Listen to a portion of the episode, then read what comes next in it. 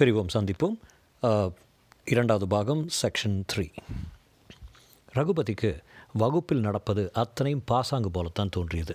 பெரிய ப்ரொஃபஸர்கள், வயது வந்த மாணவர்கள் எல்லாரும் சேர்ந்து ஆடும் விளையாட்டு. சின்ன வயசில் ஆடிய அப்பா அம்மா விளையாட்டுக்கும் இப்போது அவன் கற்றுக்கொள்வதற்கும் அதிக வித்தியாசம் இல்லை என்று உணர்ந்தான். அது அப்பா அம்மா இல்லை, அதற்கு பதில் கார்ப்பரேஷன்கள்.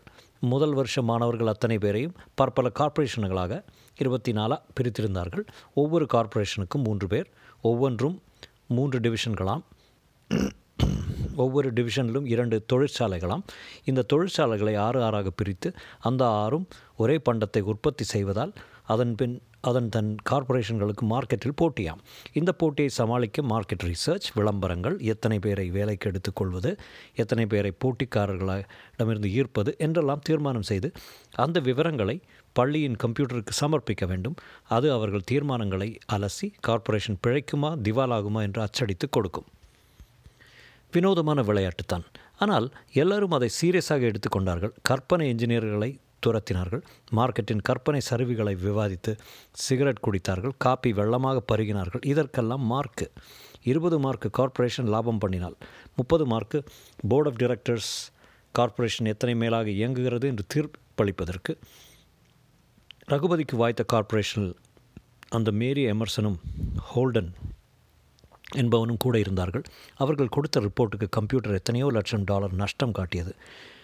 காட்டி மார்க் போடாமல் ஒரு பொன்மொழி வேறு கொடுத்து வெறுப்பேற்றிருந்தது. ஒரு விளையாட்டை எப்படி விளையாடுகிறாய் என்பது முக்கியமில்லை, விளையாட்டில் ஜெயிப்பது தான் முக்கியம். ஹோல்டன் ரொம்ப நொந்து போயிருந்தான். கப்பல் கவிழ்ந்தாற்போல் கன்னத்தில் கை வைத்து உங்களுடன் சேர்ந்ததே தப்பு என்று அரற்றிக் கொண்டிருந்தான். மேரி ஏட்ஸ் ஆல் செலை என்று திரிப்பது சிரிப்பது வேறு அவன் எரிச்சலை அகப்படுத்தி அதிகப்படுத்தியது. ரகுபதிக்கு என்ன உணர்வது என்று கூட புரியவில்லை. நம்முடைய கார்ப்பரேஷன் திவாலானதை கொண்டாட ஒரு நாடகம் பார்க்கலாம் வருகிறாயா என்றாள். அவள் கேட்பது இயல்பாகத்தான் இருந்தது. ஓரத்தில் மோகன் ராமின் எச்சரிக்கை உறுத்தியது. ராத்திரி ரொம்ப நேரமாயிடும். கார் இருக்கிறது, நான் கொண்டு போய் உன் வீட்டில் பத்திரமாய் விடுகிறேன். ஏன் பயப்படுகிறாய்? என்னை கண்டால் பயமா என்றாள். விழிகளில் குறும்பு இருப்பதை கவனித்தான். அவளை பக்கவாட்டில் பார்க்கும்போது அவள் மார்பு திடமாக இருப்பதையும் அவள் உள்ளுடைகள் லேசாக தெரிய ஏதோ ஒரு சந்தர்ப்பத்தில் இவன் இவள் என்னை படுக்கைக்கு அழைக்கப் போகிறாள் என்கிற எண்ணம் ஒருவித எச்சரிக்கையாகவும் சுகமாகவும் மலர்ந்தது. என்ன நாடகம்? ப்ராட்வேயில் எதுக்கு டிக்கெட் கிடைக்கிறதோ அதுக்கு தான் போக முடியும்.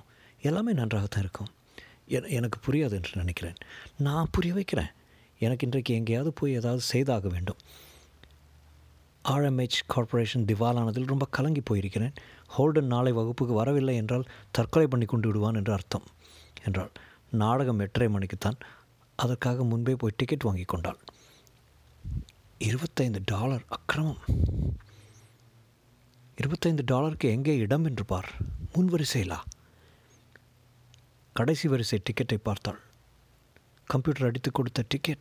பாழாய்ப்போன கம்ப்யூட்டர், நுழையாத இடமே இல்லை படுக்கறையை தவிர. எட்டரை மணி வரை என்ன செய்வது என்று சில சிறிது யோசித்தார்கள். உலக ட்ரேட் சென்டரில் பேஸ்மெண்ட் கடைகளை அலைந்தார்கள். மாடிக்கு போய் நியூயார்க் நகரத்தை உயரத்திலிருந்து பார்க்க விரும்பினான்.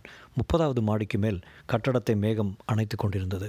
அங்கிருந்து ஒன்றும் தெரியாது என்று ஒரு மெக்டானல்ட் கடைக்கு போய் அவள் ஹாம்பர்கள் வாங்கி ஹாம்பர்கள் வாங்கி கொண்டாள். உனக்கு ஃப்ரெஞ்ச் ஃப்ரை, ஹாட் சாக்லேட். இதில் எத்தனை காலம் ஜீவித்திருக்க முடியும்? ஏ எப்போது மாமிசம் சாப்பிட போகிறாய்? இன்னும் தீர்மானிக்கவில்லை. வெஜிடேரியன்கள் எல்லாம் திறமைசாலிகள் என்று கேள்விப்பட்டிருக்கிறேன். எதில்?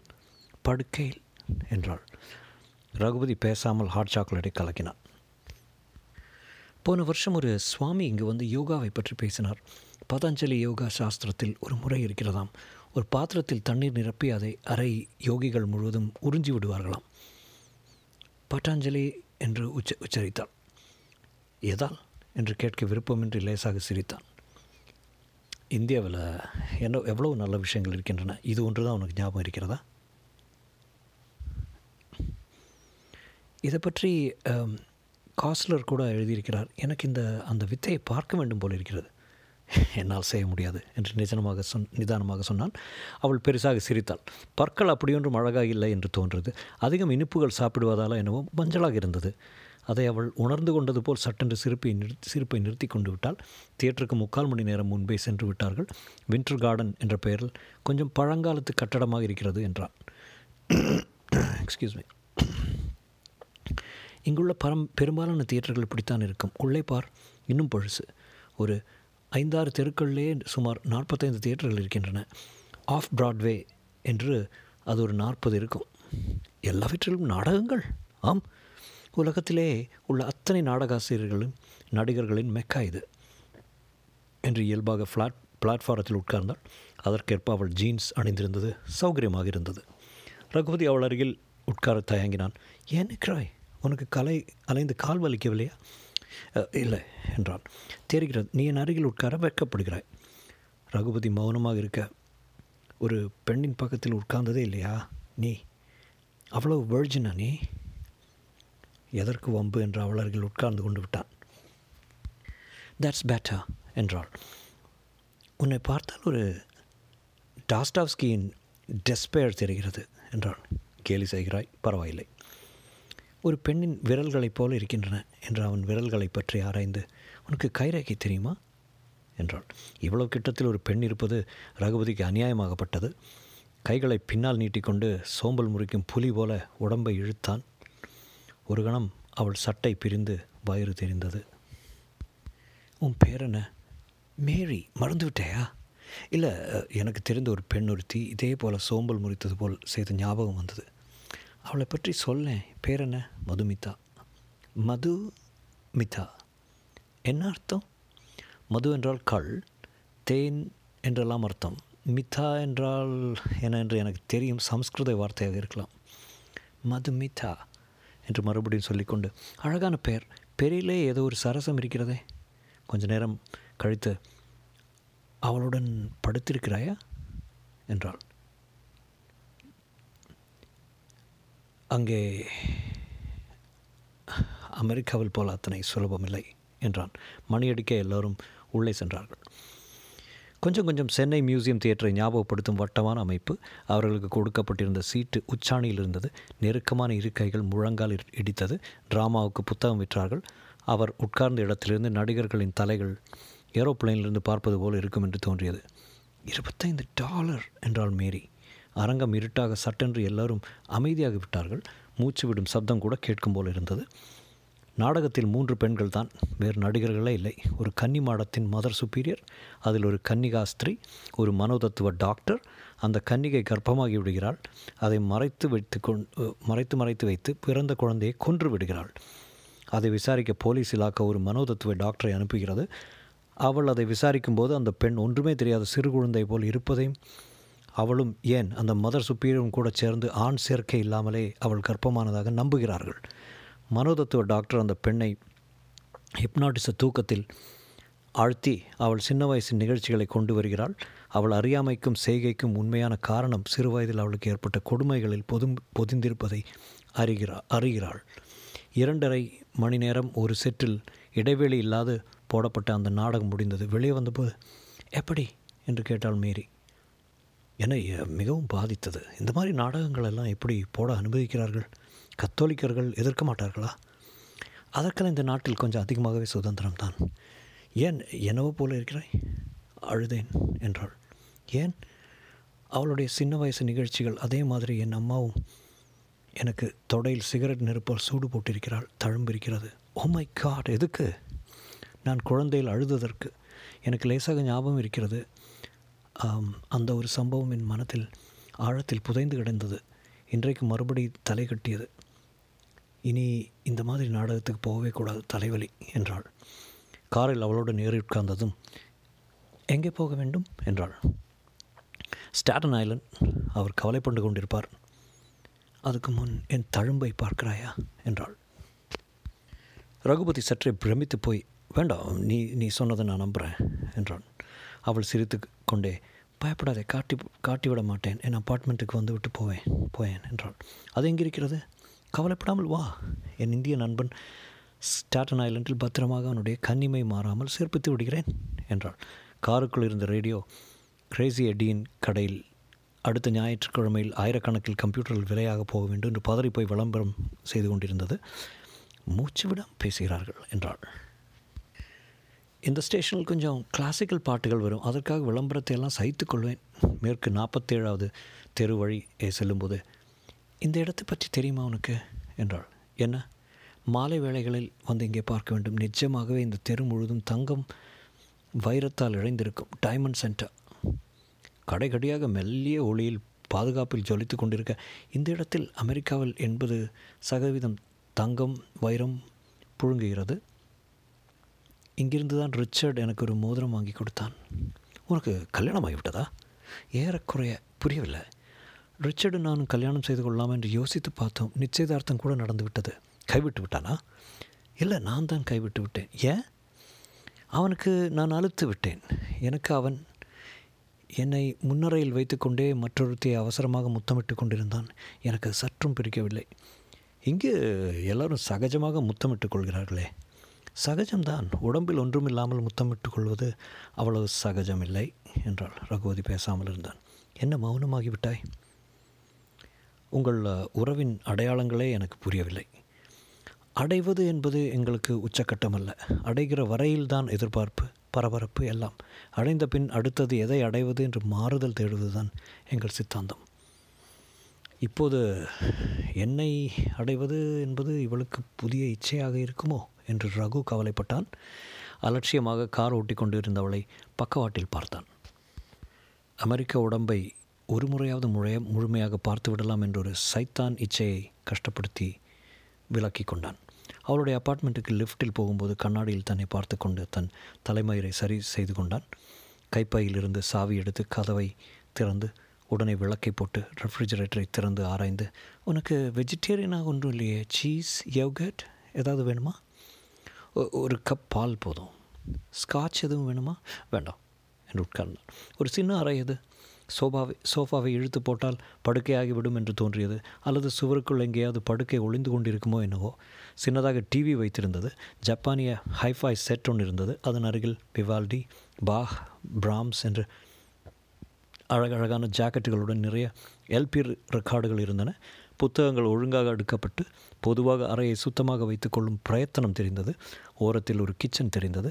மிக சுத்தமாக இருந்தது. ஓவனின் பற்பல சுவிட்சுகளை திருகி காஃபிக்கு தயார் செய்தாள். காஃபி வேண்டாம்.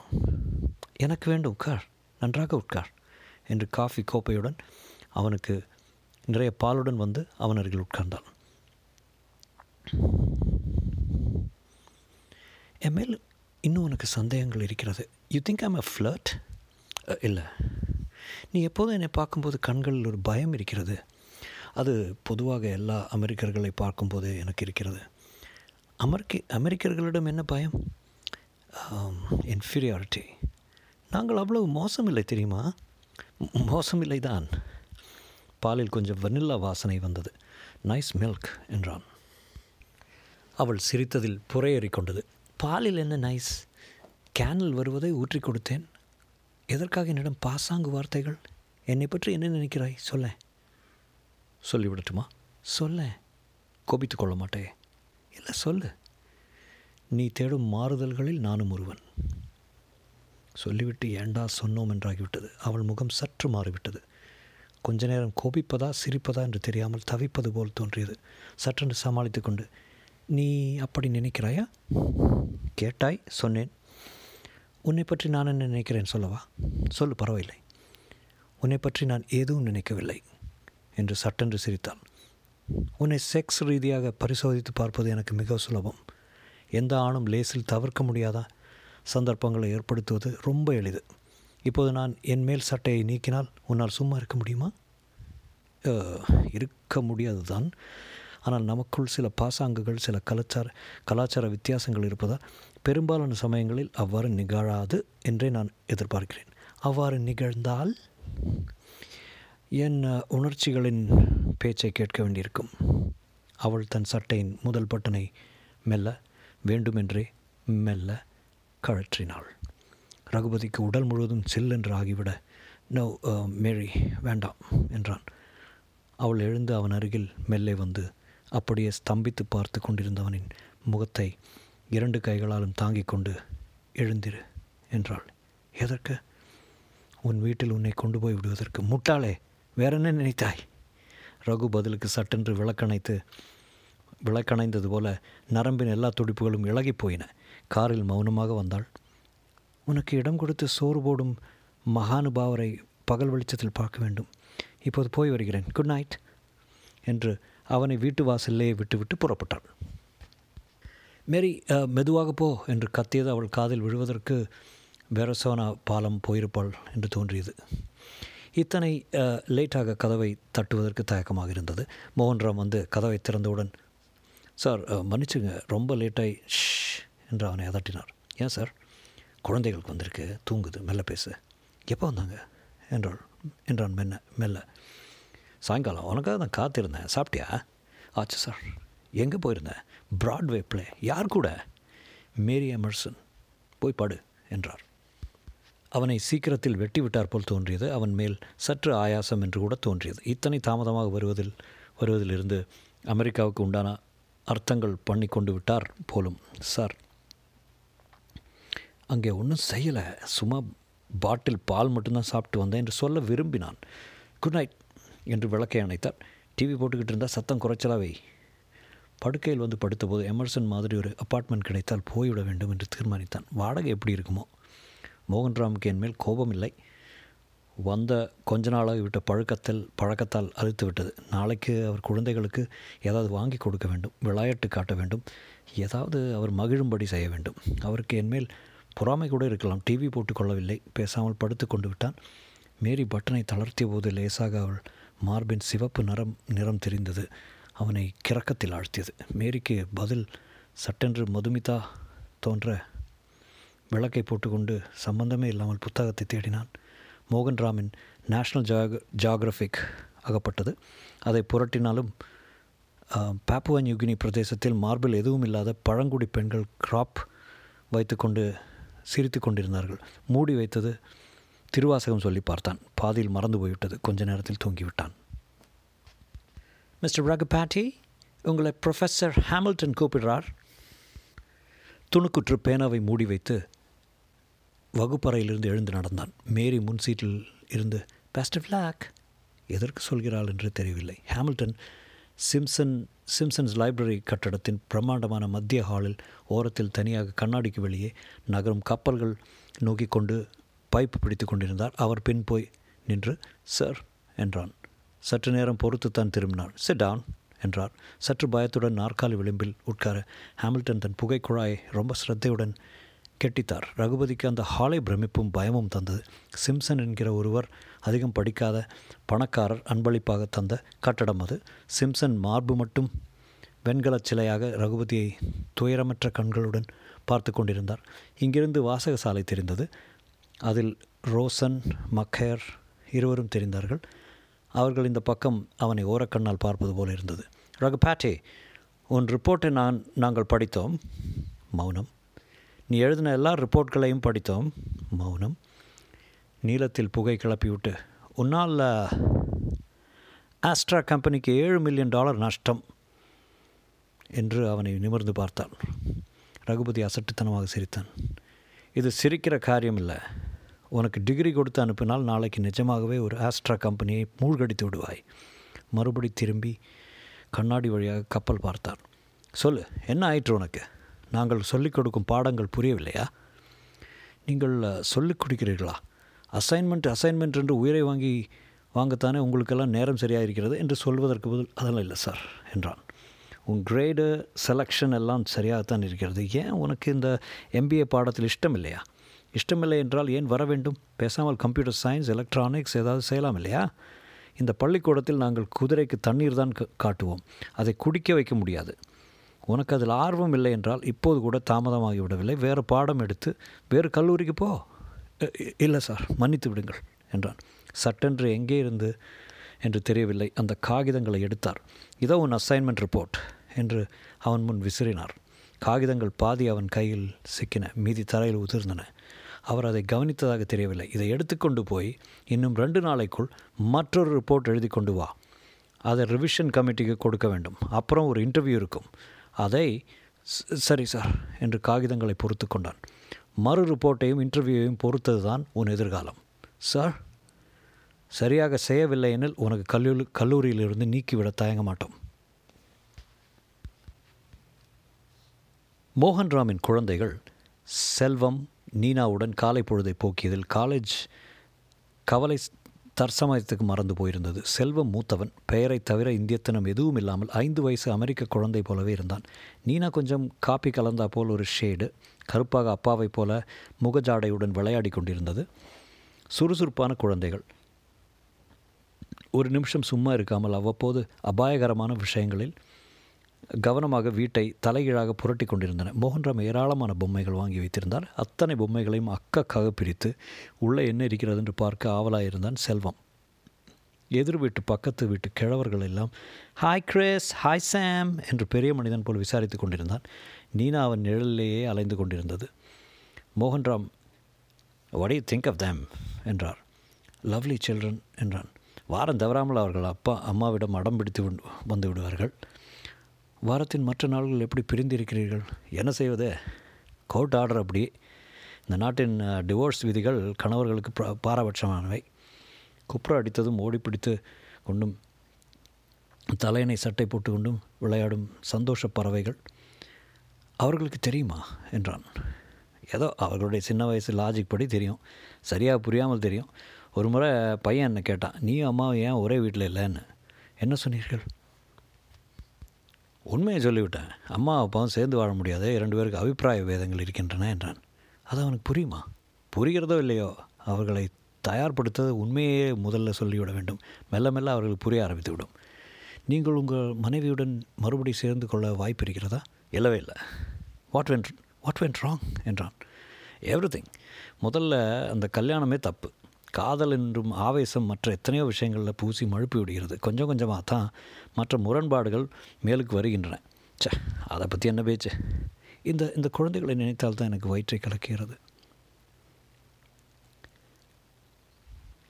அமெரிக்காவில் பிறந்ததற்கு அவர்கள் கட்ட வேண்டிய அபராதம். பழகி போ பழகி போய்விடுவார்கள். மற்ற ஐந்து நாட்கள் அவர்கள் எப்படி வாழ்கிறார்கள் என்பதை நான் கேட்பதே இல்லை. ஆனால் வெள்ளிக்கிழமை இரவு அவர்கள் இங்கு வரவில்லை என்ற கோபத்தில் தாறுமாறாக அவளை திட்டி விடுவேன். நீனா ஓடி வந்து முழங்காலை கட்டிக்கொண்டு செல்வத்தை பற்றி ஏதோ புகார் செய்தாள். அவள் ஆங்கிலம் ரகுபதிக்கு புரியவில்லை. குழந்தைகள் இரண்டும் நல்ல புஷ்டியாக இருந்தன. நீனாவின் கன்னத்தில் சின்னதாக காயம் இருந்தது. குழந்தைகளை அழைத்து கொண்டு எல்லாரும் சென்ட்ரல் பார்க்கில் கெரோசலில் பெவிலியனுக்கு போனார்கள். மோகன்ராம் சின்ன குழந்தை போல் பழங்காலத்து மரக்குதிரைகளின் முதுகில் உட்கார்ந்து கொண்டு சுற்றினார். அவர்களுடன் கோமாளி தொப்பிகள் அணிந்தார். க்ரூஸ் லைனில் ஏறிக்கொண்டு போட்டில் மேன்ஹாட்டன் க்ரூஸ் லைனில் ஏறிக்கொண்டு போட்டில் மேன்ஹாட்டன் தீவை மூணு மணி நேரம் சுற்றி வந்தார்கள். பெண்ணுக்கு தலைவாரி விட்டார். சுசு போவதற்கு உதவி செய்தார். பையனுக்கு பையனுடன் பெரியவர்கள் பேச்செல்லாம் பேசினார். பொதுவாகவே இரண்டு குழந்தைகளும் வயசுக்கு அதிகமாக முதிர்ச்சியுடன் தான் இருந்தன. அதிகமான விஷயங்கள், அதிகமான தீனி, அதிகமான ஊட்டம், பருமன். இந்தியாவில் இந்த குழந்தைகளுக்கு எட்டு ஒன்பது என்று வயசு இருக்கும் போல தோன்றியது. நீனாவை தூக்கி மேலே போட்டு பிடிக்க ரகு சிரமப்பட்டான். குழந்தைகளை அழைத்து போக அவர்களின் தாய் வருவாள் என்று எதிர்பார்த்தான். பதிலாக அவள் சிநேகிதிதான் வந்திருக்கிறாள். அந்த காட்சி ரகுவின் நெஞ்சை உருக்கியது. குழந்தைகள் இருவரும் அப்பாவுடன் பசை போட்டாற்போல் ஒட்டிக்கொண்டு daddy daddy I don't go என்று கண்கள் கண்ணீருடன் அலறின. அவர்களை ஏறக்குறை பிடுங்கிக் கொண்டு செல்லும்படியாக இருந்தது. பரிதாபம் சார், பெரியவர்கள் தப்பு செய்ததற்கு இவர்கள் மனசை எப்படி தாக்குறோம் பாருங்கள்.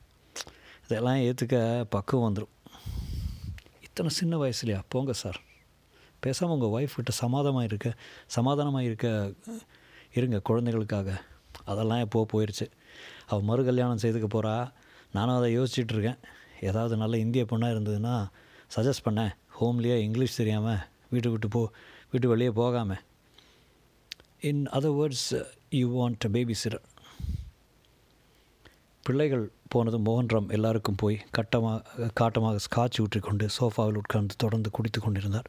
ராத்திரி படுக்கும் முன் அவர் தள்ளாடி தள்ளாடி செல்ல கண்களில் கண்ணீர் கரையிட்டிருந்ததை பார்த்தார். அவரை சிரமப்பட்டு படுக்கையில் அழைத்து சென்றான். காலணிகளை கழற்றி அவரை படுக்க வைத்தான். படுக்கைக்கு அருகில் செல்வம் நீனாவின் ஃபோட்டோ இருந்தது.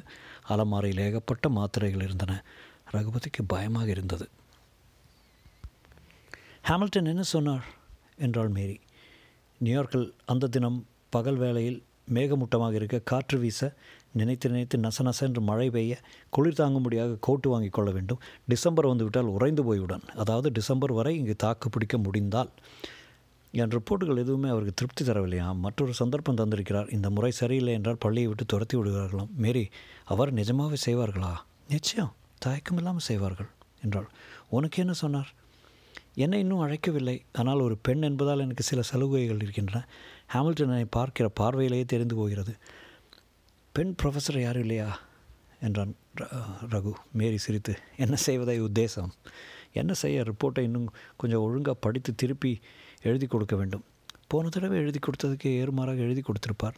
மேரி, நிச்சயமாகவே துரத்தி விடுவார்களா? ஆம், தயங்கவே மாட்டார்கள். அப்புறம் எனக்கு என்ன ஆகிறது? திரும்ப இந்தியா போவது என்றாள். இத்தனை செலவழித்த பிறகா? என் அப்பா உயிரை விட்டு விடுவார். அவருடைய சேமிப்பு எல்லாவற்றையும் என் மேல் முதலீடு செய்திருக்கிறார். அதை டவுரியாக வாங்கிவிட்டால் போகிறது. உங்கள் ஊரில் தான் அது அதிகமாமே. என் தந்தை அதெல்லாம் வாங்குகிற ஜாதி இல்லை. எதற்காக இரண்டு பகுதியை நினைத்து பார்க்கிறார்? இரண்டாம் முறை ரிப்போர்ட் எழுதிவிட்டு அவர்கள் ஏற்றுக்கொள்வதை எண்ணிக்கொள்ள இன்டர்வியூ வேறு இருக்கிறது. அதில் உன் அப்பா பட்டிருக்கிற கஷ்டங்களெல்லாம் சொல்லிப்பார். கேலி செய்கிறாளா, நிஜமாக பேசுகிறாளா? போகிற போப் போக்கில் பேசிக்கொண்டே சென்றாள். இன்றிலிருந்து மிக தீவிரமாக ஒரு நாளைக்கு பன்னிரண்டு மணி நேரம் படி படிப்பதாக தீர்மானித்து விட்டேன். எப்படியாவது இதை சமாளித்து விட வேண்டும். That's the spirit. வைராக்கியம் இருந்தால் போதும். என் அப்பார்ட்மெண்ட்டுக்கு வருகிறாயா? இரண்டு பேரும் சேர்ந்து படிக்கலாம். உன் அப்பார்ட்மெண்ட்டுக்கு வந்தால் என்னால் படிக்க முடியாது. ஏன்? ஒன்றுமே தெரியாதவன் போல் பாசாங்கு பண்ணி கொண்டு நீ கேட்கும் கேள்விகளெல்லாம் மிகவும் ரசிக்கும்படியாக இருக்கின்றன. அப்படியா? இந்த அப்படியாகவும் அதில் ஒன்று. மேரி அவனை சற்று நேரம் கண் கொட்டாமல் பார்த்தாள். உன்னிடம் நான் தேடுவது என்ன என்று நீ சரியாக சொல்லிவிட்டாய். எனக்கு உன்னிடம் ஒரு ஆர்வம் இருப்பது போல உனக்கு என்னிடம் இருந்தாக வேண்டும். இல்லையெனில் நீ ஆண் பிள்ளையே இல்லை. நான் ஆண் பிள்ளை தான் என்றான். இதை பார், நமக்குள் காதல் வேண்டாம். காதல் என்பதெல்லாம் ரொம்ப விலை உயர்ந்த, பணம் அதிகம் செலவாக்கும் விஷயம். அதற்கு அங்கே இங்கே அழைத்து போக வேண்டும். கடிதங்கள் கவிதைகள் எல்லாம் எழுத வேண்டும். பெருமூச்சுகள் விட வேண்டும். உறக்கம் இழக்க வேண்டும். இதெல்லாம் தொந்தரவு. லாஸ்ட் டாங்கோ இன் பாரிஸ் பார்த்தாயா? இல்லை. ஏன்? அதை பார்க்காவிட்டால் நான் சொல்வது புரியாது உனக்கு. பரவாயில்லை, சொல்லி பார்க்கிறேன். காதல், கல்யாணம், இந்த கட்டாயங்கள், தடைகள் எல்லாம் ஒரு ஆண் பெண்ணும் சிநேகிதமாக இருக்க முடியுமா என்று நம்புகிறாயா? எதுவரை அந்த உறவு நீடிக்க முடியும்? ஒருவருக்கு ஒருவர் அழுக்கும் வரை. ஒரு ரயில்வே கம்பார்ட்மெண்ட் போன்று ஒரு உறவு. எனக்கு உன்னை பிடித்திருக்கிறது, உனக்கு என்னை. இரண்டு பேரும் கொஞ்ச நேரம் சேர்ந்து இரு இருந்து பார்க்கலாமே. இன்ட்ரெஸ்டிங் என்றான். சீக்கிரம் யோசித்து சொல்லு, என் மனசு மாறுவதற்குள்.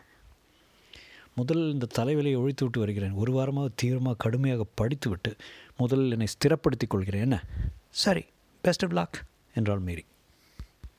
அவள் நடந்து சென்று கோட்டை முடிவது முழுவதும் மூடிக்கொண்டு லைப்ரரி கட்டத்தை விட்டு குளிரில் சென்று மஞ்சில் கொஞ்சம் கொஞ்சமாக மறைந்தபோது ரகு ஒரு கணம் ஏன் கூடாது என்று யோசித்தான். கடமை ஞாபகம் வந்தது. இரண்டா இரண்டு வருஷமானவன் சொன்னது கொஞ்சம் ஆறுதலாக இருந்தது. முதல் வருஷம் அப்படித்தான் இருக்கும். தரையில் வைத்து செய் தேய்த்து விடுவார்கள். அவர்கள் திரும்ப செய்ய சொல்வதை எல்லாம் முறையாக செய்துவிடு. வெளியில் அனுப்புவது என்பது மிக தீவிரமான தண்டனை. ஒரு ஆள் மிக மிக மோசமாக இருந்தால் தான் வெளியே அனுப்புவார்கள். கவலைப்படாதே. முதலில் தன்னுடைய ரிப்போர்ட்டை எடுத்து படித்தான். அதில் என்ன தப்பு என்று அலச விரும்பினான். கொஞ்ச கால வித்தியாசத்தில் அதை படித்து பார்த்ததில் அதில் உள்ள தவறுகள் சுலபமாக புரிந்தன. அந்த கற்பனை கம்பெனிக்கு ரிசர்ச் பண்ணுவதற்காக ஒரு லட்சத்து ஐம்பதாயிரம் டாலர் கட்டியிருந்தான். அந்த செலவை இருபத்தைந்தாயிரமாக குறைக்க வேண்டும் என்று தோன்றியது. மற்றும் உற்பத்தி பகுதியில் சில பகுதிகள் ஆட்டோமேஷன் செய்வதன் மூலம் தொண்ணூறு பேரை நீக்க முடிந்தது. அசம்பிளியில் இருந்து இன்னும் இரண்டு பேரை நீக்கினான்.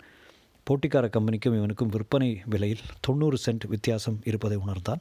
இதை எப்படி குறைக்கலாம்? போட்டிக்காரனுக்கு பத்து சென்ட் குறைவாக விற்றால் என்ன ஆகும் என்று கணக்கிட்டு பார்த்தான். இரண்டு விதமான கம்ப்யூட்டர் மாடல் தயாரித்து பார்க்க இடிபி சென்று கம்ப்யூட்டர் நேரத்துக்கு மனு போட்டான். ரகுபதிக்கு இந்த விளையாட்டில் ஈடுபாடு வந்துவிட்டது. பஸ்ஸில் செல்லும்போது, ஃபெரியில் ஸ்டா ஸ்டாச்சு ஆஃப் லிபர்ட்டியை துரத்தி பார்த்து கொண்டிருக்கும்போது, நகரும்போது, வீட்டில் காப்பியில் காப்பிக்கு கெட்டில் வைக்கும்போதெல்லாம் தன்னுடைய கற்பனை கார்ப்பரேஷன் நல்வாழ்வை பற்றியே சிந்தித்தான். ரிப்போர்ட்டை மறுபடி எழுதுவதற்கு காகிதங்கள், பேனா, பென்சில், கோக் சகிதமாக உட்கார்ந்தபோது டெலிஃபோன் மணி அடித்தது. மோகன்ராம் இல்லை. அவர் எங்கேயோ போவதாக சொல்லி வைத்திருந்த குறிப்பை மேஜை மேல் தேடிக்கொண்டு டெலிஃபோனை எடுத்தான். May I speak to Raghupathi? He is from Papanasam. Yes, this is Raghupathi speaking. Who is this? Raghu, எனக்கு தெரியல. மது பேசுகிறேன். மது? You mean Madhumitha? ஆமாம். எப்படி இருக்க? எப்படி கண்டுபிடிச்சேன் பாரு. How are you Raghu? பிரமித்து போய் வாய் பேச முடியாமல் தயங்கினான். Hello, are you there? எப்படி எப்படி நான் இங்கே வந்திருக்கிறத கண்டுபிடிச்சேன்? அதெல்லாம் அப்புறம் சொல்கிறேன். நியூ ஜெர்சி வாயன் வரி வரியா? will you be happy to see you will be happy to see you இல்லை மது, எனக்கு பரீட்சை இருக்குது, இன்டர்வியூ இருக்குது. நான்சென்ஸ், எனக்கு போர் அடிக்குது. ராதா கூட சொல்லிச்சு. அட்ரஸ் எழுதிக்கா. Or I I'll do thus. நீ எங்கே இருக்க? ஸ்டாட்டன் ஐலண்டில். அட்ரஸ் சொல்லு. எதுக்கு? நாங்கள் வந்து உன்னை பிக்கப் பண்ணிக்கிறோம் இன்றைக்கி சாயங்காலம். இல்லை Madhu, some of the time. எனக்கு ரொம்ப முக்கியமாக இன்டர்வியூ இருக்குது, ரிப்போர்ட் ஒன்று எழுதியாகணும். சொல்லுவதற்குள் பதில். அட்ரஸ் எழுதிக்க என்றான்.